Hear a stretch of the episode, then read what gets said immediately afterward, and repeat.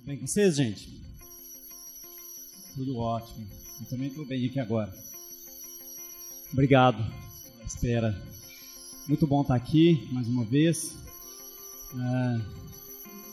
Tem um livro, não sei se é da Joyce Meyer, acho que é dela, que o título é Eu e Minha Boca Grande.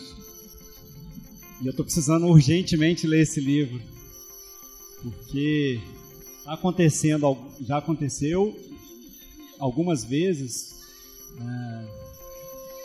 de eu dar alguma sugestão de alguma coisa e isso virar uma missão, sabe? Um dia eu cheguei na casa de um amigo meu, e aí falei, ele fez um trabalho, falei, nossa, que trabalho bonito e tal, talvez você pense no futuro fazer isso aqui e tal. Eu falei, beleza. E aí no final de semana seguinte eu recebi um convite para ir lá executar aquela melhoria que eu sugeri, né, para ele. E quando a gente estava conversando sobre que conteúdo a gente discutiria aqui como igreja, né? Ao se falar a natureza da igreja. E eu falei, Léo, acho que seria legal a gente incluir também a adoração como parte da natureza da igreja. E aí, depois veio a missão de falar sobre adoração. Então, vou ler o livro da Joyce para ver se ela me ensina a ficar mais caladinho, né?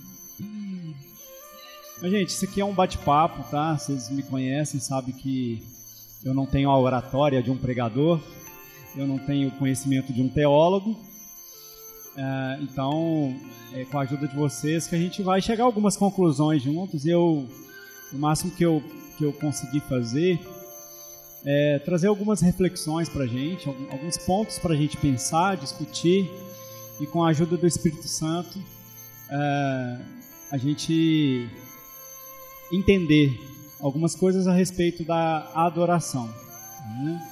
Tem uma definição que eu gostei nas minhas pesquisas, que adoração é o ato de atribuir extremo valor a algo ou a alguém, envolvendo sua mente, suas atitudes e os seus sentimentos. Então, eu acredito que a maioria de vocês, salvo o que eu não conheça, né, de longa data, a maioria de vocês já tem muito tempo convivendo numa igreja evangélica, e o conceito de adoração para a gente ficou muito atrelado ao que a gente faz, né, dentro das nossas reuniões, nas nossas celebrações, principalmente atrelado à música. Mas adoração é um conceito que se aplica também a outras coisas. E aí eu vou fazer um esforço para a gente distinguir qual é a adoração no que se refere à vontade de Deus e qual é um outro conceito de adoração que se aplica a qualquer outra coisa, né? Então essa é a minha missão aqui, a partir dessa definição.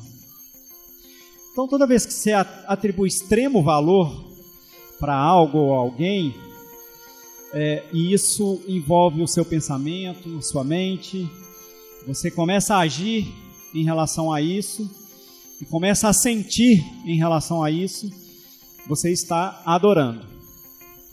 Estão comigo? Quando a gente olha para aquilo que a gente faz, quando a gente adora, isso está ligado ao nosso DNA. Nós fomos feitos para adorar. Essa é uma característica que Deus implantou em cada um de nós. Então, a gente não tem muita escolha. Se a gente adora, a gente adora. Sempre adora. A questão que eu acho que vai diferenciar um pouco aqui, e a gente vai ter uma bifurcação, não é se a gente adora, né? A gente está o tempo todo adorando. Então, tem uma série de outras questões que a gente vai discutir aqui sobre o que a gente adora, quem, como, porquê. E aí eu trago já um conceito para diferenciar, né, o que a gente dá valor extremo, que envolve a nossa mente, os nossos sentimentos e o nosso agir. Se isso não é Deus, todo o resto é idolatria. Então, dá para a gente seguir com esse conceito? Se o lugar onde você dá valor extremo, dedica o seu coração, suas atitudes e sua mente, se entrega em relação àquilo, se isso não é Deus, você está sendo idólatra. Percebam que eu estou mexendo num mito aqui, né? Porque qual é o conceito que a gente tem de idolatria? Né? Se eu falar idolatria com vocês, qual é a primeira coisa que vem à sua cabeça? Eu ia falar qual a primeira imagem que vem à sua cabeça, aí eu já entreguei a resposta. Mas tudo que você dá valor extremo e toma o lugar de Deus no seu coração, na sua mente, no seu agir, é idolatria, beleza? Então a gente já começa a distinguir aqui uma coisa da outra. E aí, é muito, muito fácil da gente entender que coisas, elas têm a facilidade de possuir a nossa adoração, né? Então, vamos imaginar, brasileiro adora muito o carro, né? Acho que existe uma história do brasileiro com o carro, de que isso era uma conquista, que a pessoa trabalhava a vida toda para adquirir, e a gente transformou o carro em um ídolo pra gente, né? A gente adora o carro às vezes, né? Se você atropelar um cachorro, você fica muito mais chateado com o estrago que fez no seu carro do que com a morte do cachorro, né? Então a gente às vezes adora as coisas, então toda vez que essa coisa se torna mais importante para você do que Deus, você está adorando essa coisa, né? A gente pode falar sobre o dinheiro, que mais? Me ajuda aí. Qual outra coisa vocês reconhecem que podem tomar o lugar de Deus e a gente pode adorar essa coisa? Filho, futebol, não, bicicleta não, gente, Deus está trabalhando nisso aí ainda. Calma, Deus está trabalhando nisso. Oi? Seu Galo está jogando agora. O Paulinho fala Deus com a gente, né, Deus e tal. Não fala meu Deus, né, assim, meu Deus, é meu Galo, né. Isso é um conceito que é legal a gente trazer essas questões. Eu não estou preocupado com a sequência dos slides, porque vocês estão falando de coisas que estão aqui. E uma das máximas que eu quero deixar com a gente aqui, um dos aprendizados que eu quero deixar: os feitos de Deus não merecem adoração.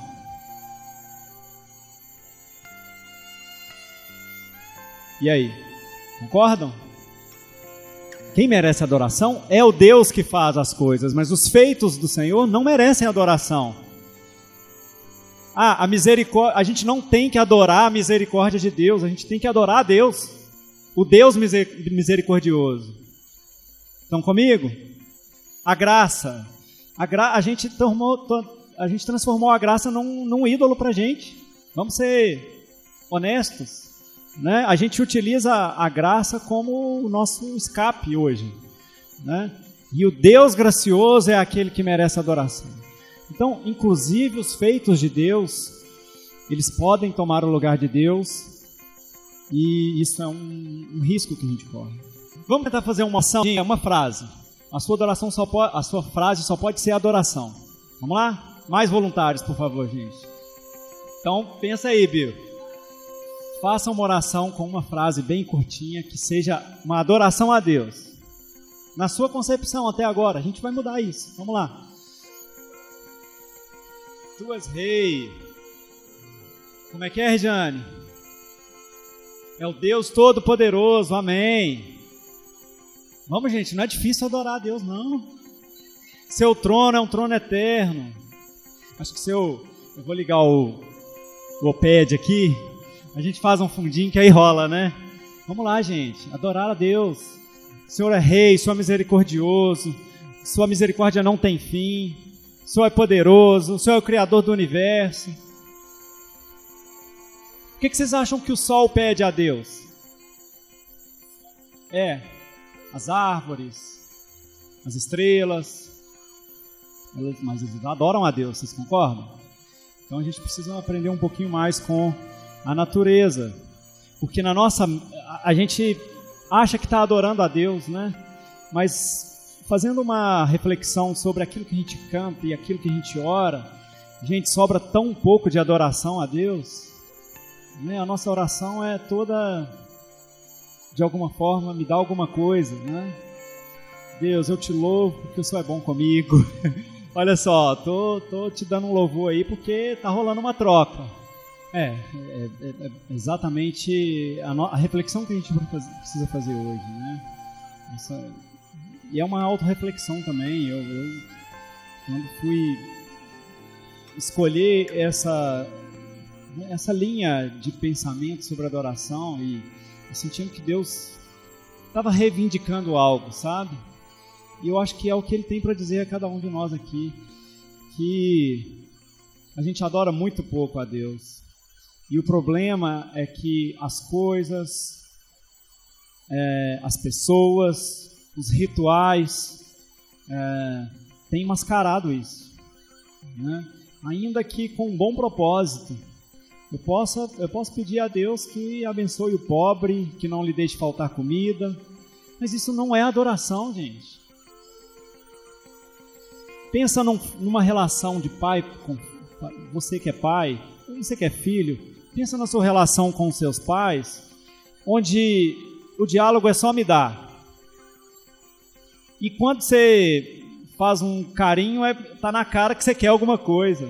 Ontem eu vi um filho de um amigo meu, que tava tratando ele normal, pai e tal.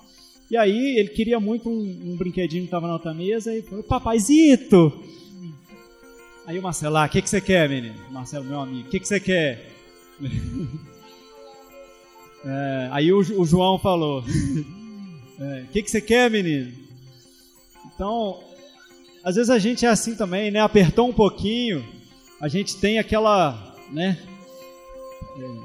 E aí você vai, sabe, tentando usar meios para enganar Deus, para deixar Deus mais mole, para te dar o que você quer.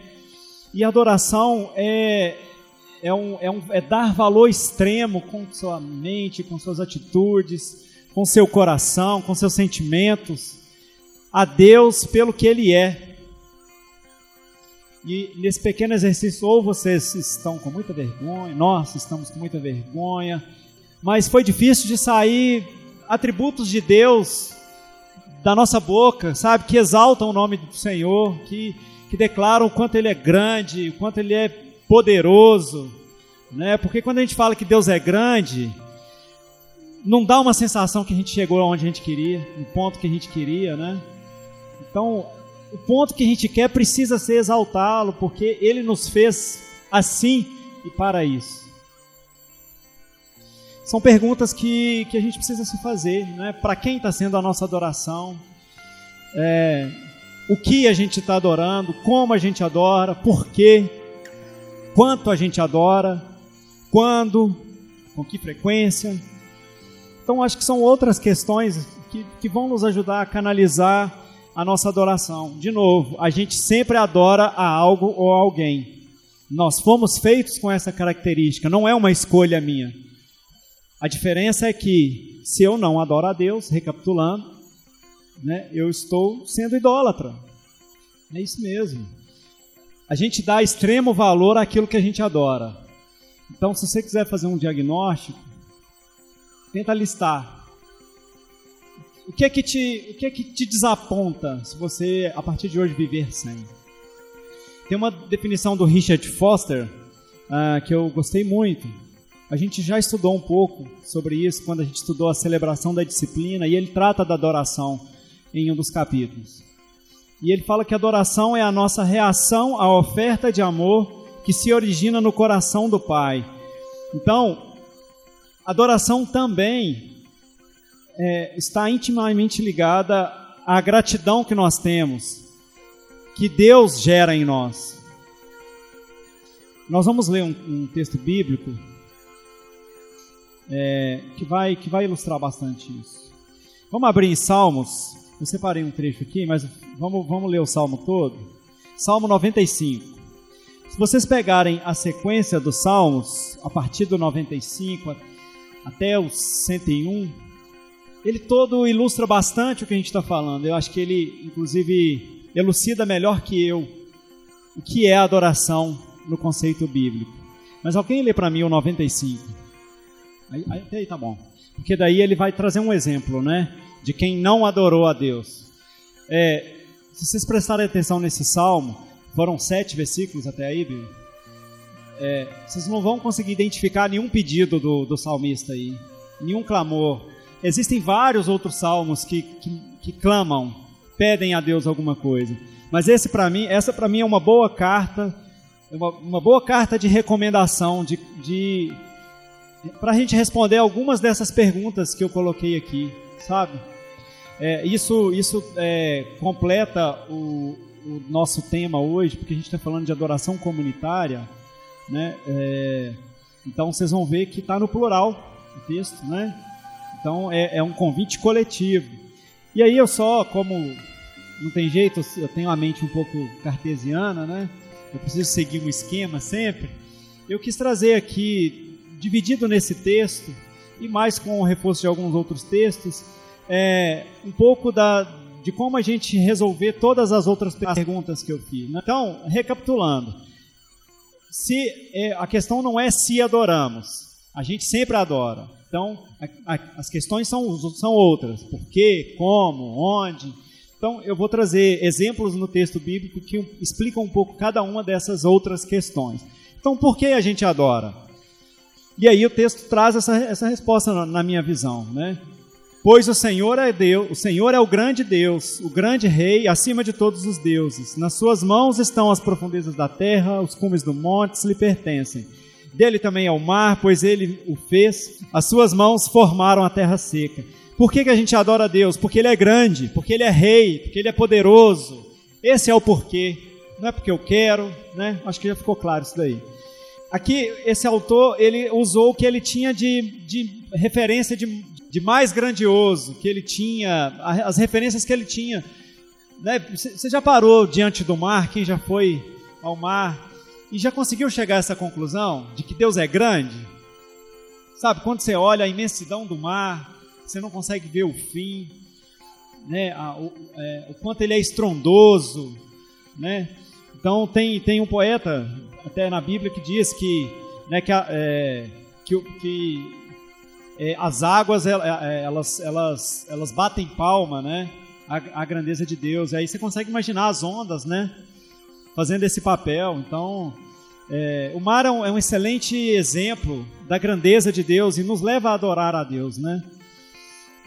Então é um pouco do porquê, pelo que ele é, tá?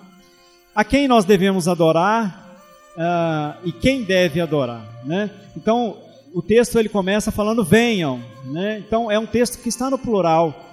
O salmista não fala eu te adoro, eu te engrandeço, né? Adoração, e essa é uma outra característica que está em nós, né? Nós somos seres coletivos, né? Quando você pega um prisioneiro, o pior castigo que você pode dar para ele é deixá-lo só, é isolá-lo, porque isso é uma característica que Deus colocou em nós, né? Que nós somos seres sociais que se relacionam.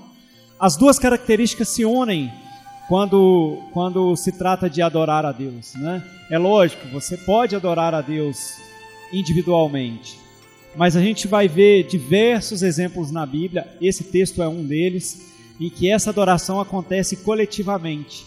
Existe uma reunião, aqui há um convite, né, do salmista, para que as pessoas se reunissem para adorar, né? E eu posso concluir, fico à vontade de concluir, de que essa é a vontade de Deus, de que nós nos reunamos como comunidade para que adoremos a Ele. Apocalipse 7, de 9 a 12, acho que vale a pena ler. Também revela um pouco de que formato Deus se agrada na nossa adoração. Vocês conseguem imaginar isso, gente? Todos os povos. Quando você vai num ponto muito turístico, né, pensa no Cristo Redentor, no Rio de Janeiro, no Pelourinho, lá no Nordeste. Você vê gente de todo lugar do mundo, né? A gente fica assustado, né, sabe? Já é algo assustador para a gente. E um dia Deus vai reunir todos os povos, línguas e nações, e todo mundo adorando a Deus, né?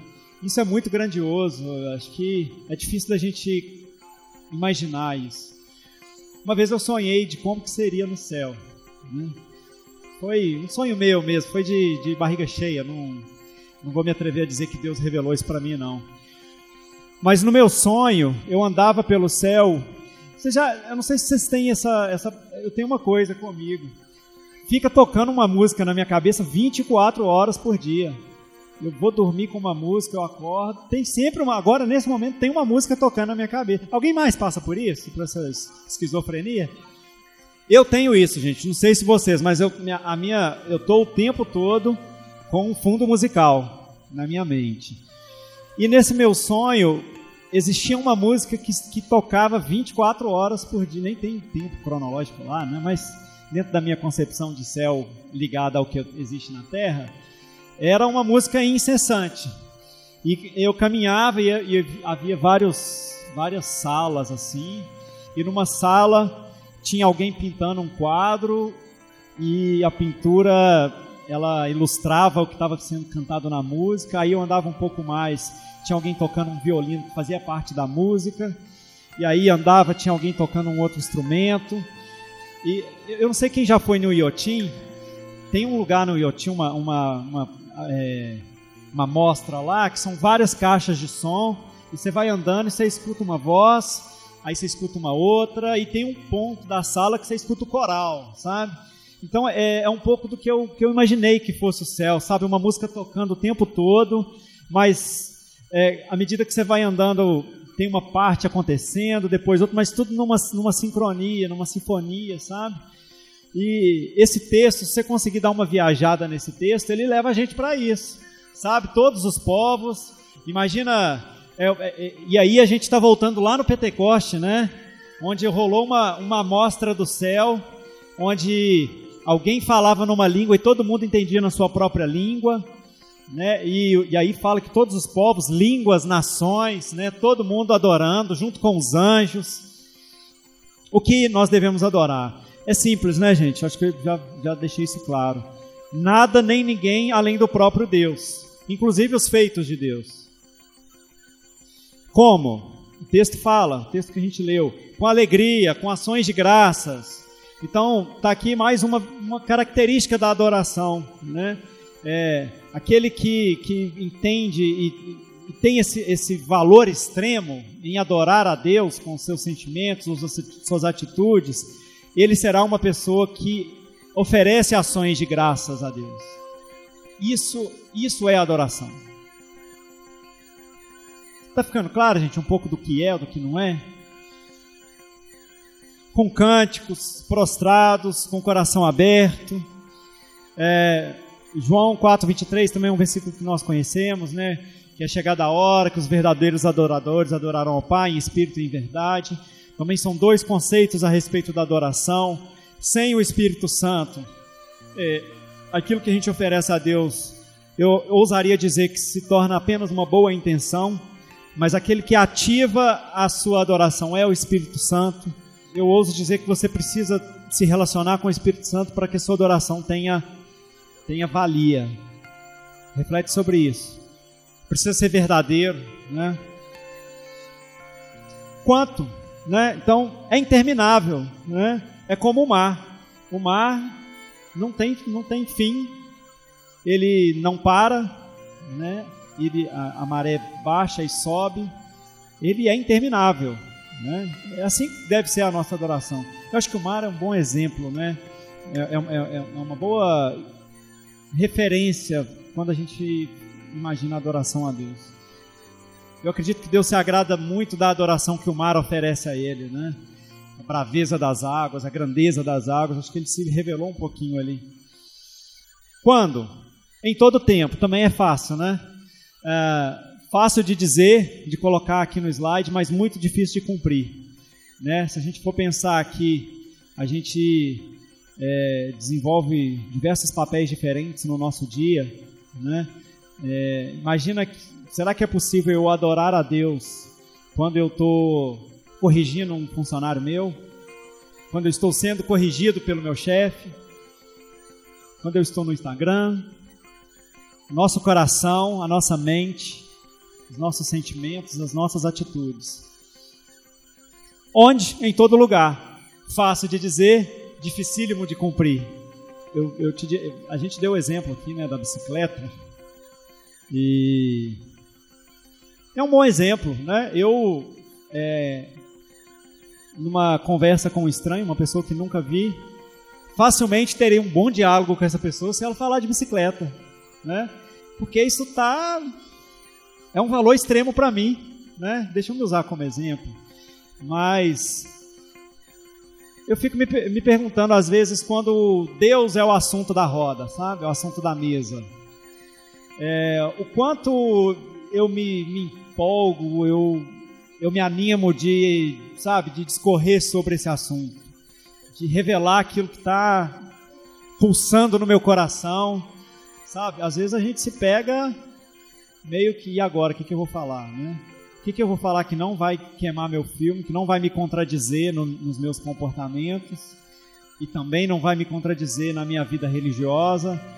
Então, eu acredito que existe uma diferença, uma distância entre aquilo que Deus espera, que seja um coração adorador, né, em espírito e em verdade, porque passa por tudo isso.